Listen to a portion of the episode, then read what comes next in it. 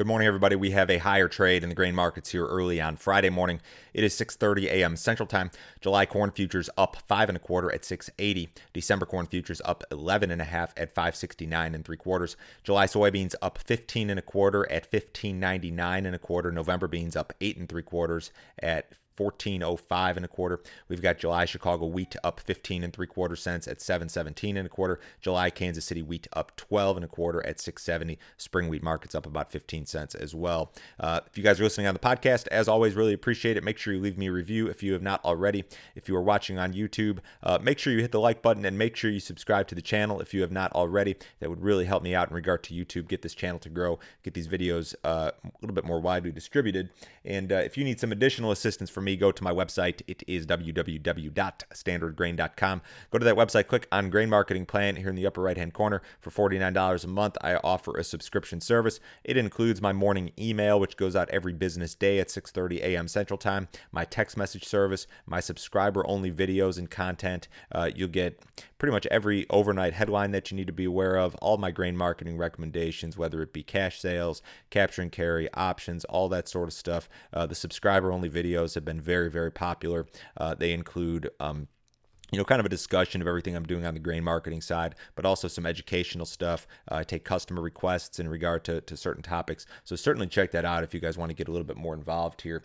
To get into the headlines here this morning, uh, barge traffic on the Mississippi supposedly will reopen in 24 to 48 hours.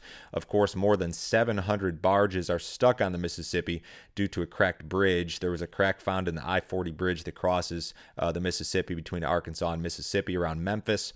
Um, there was a group including the Coast Guard, the Army Corps, and some barge companies that met yesterday. Um, I guess Department of Defense vessels as well as uh, some fuel vessels will be prioritized uh, when and if this thing reopens this weekend, which is what it looks like. So maybe that's uh, partially responsible for uh, today's rebound and also maybe responsible for the sell off yesterday. You know, logistics items like this typically are, are first uh, noticed in the basis market, but when you're in such a lofty, uh, volatile grain market like we are here, any little item like this can, can cause a sell off, certainly. And, and I don't know that that's even I don't know if that's the reason for the sell off yesterday. I don't even know if it's if it was a factor at all. I mean, you that's going to vary depending on who you talk to. New crop export sales uh, for corn and soybeans are very strong. Uh, total 21 22 U.S. export commitments, 4.87 million metric tons, are the best on record, at least on my charts, eclipsing the previous high from the, the 12 13 marketing year. Um, sales of new crop corn are up 45% versus the same date last year. Now, you got to remember, last year, China didn't start with these big purchases until much later in the year. They're kind of front loading this thing this year. They're doing the same thing in beans. Uh, new crop soybean sales are the best since 2015. 15, more than tripled the amount versus the same date last year. So, as with corn, China is getting started earlier this year uh, than they did last year in regard to new crop purchases. And, you know, they look at the prices and Old crop prices obviously much more expensive than new crop prices. We've got inverted markets here, so I guess it makes sense for them to go and and uh, wait till the new crop time frame for additional purchases. Uh, NOPA will release April crush data on Monday. Traders estimate that NOPA members crushed 168.7 million bushels of soybeans in April, which would be down from 177.9 in March and down from 171.8 in April of last year. Crush pace has slowed due to maintenance shutdowns at some plants. In addition, you've got just tight soybean supplies, and, and this will vary, of course, from plant to plant, but there could be some plants that, that are having trouble uh, procuring soybeans. We know we've got an extremely tight situation. Um, in fact, you know, you look at the balance sheets, USDA is essentially indicating the tightest U.S. soybean situation on record with a stocks to use ratio of what, like two and a half or 2.6%, somewhere in that ballpark. So, I mean, if, if somebody out there had trouble getting soybeans, that would not be surprising. China says that its sow herd increased 1.1% in April versus the previous month. They're estimating that that herd is now up 23% versus last year and that it's back to 97.6% of its pre African swine fever levels, which would be like where we were at the end of 2017. Uh, there, we haven't heard a lot about this lately, but there have been some reports from non government sources indicating that African swine fever is again an issue in some areas of the country, um, although official government reports have suggested only a very, very minimal impact. So we haven't heard a ton about that. Um, we may hear some more, though. Uh, today is last trading day for May grain futures. Make sure uh, to examine any remaining open positions.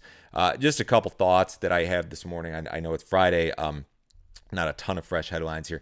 Yesterday's sell off was interesting, and, and people were, you know, kind of scrambling to figure out why were the markets down. Uh, maybe this barge thing has something to do with it. I think personally, when I look at at the corn market in particular, I think what happened was was this here over the last six weeks.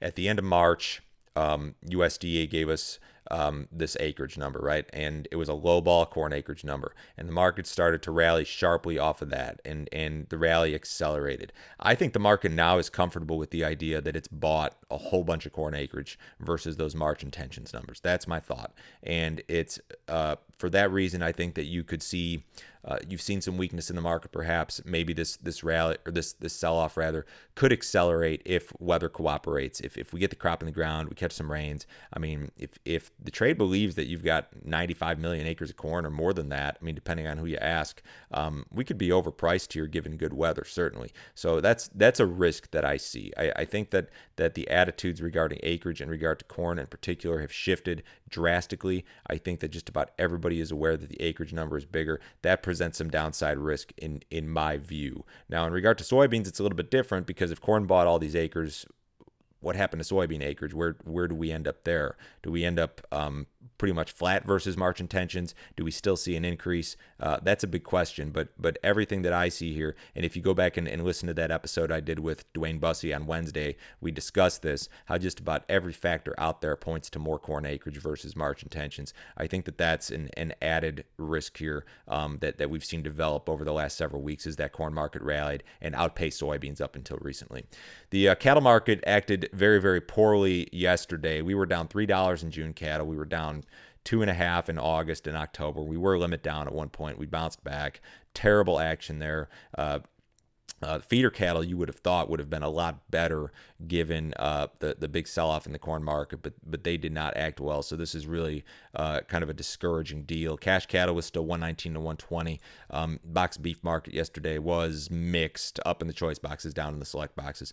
And the outside markets here Friday morning, the S&P's up again. We're up 27 points in the S&P. The Dow's up 166. Gold's up 11 bucks. Silver's up a little bit. U.S. Uh, dollar is down. Crude oil is up 76 cents. in the June WTI at 64.57. Uh, the bonds are up a little bit as well. If you guys need some more information from me, um, check out my website. Everybody have a great weekend. I'll talk to you Monday morning.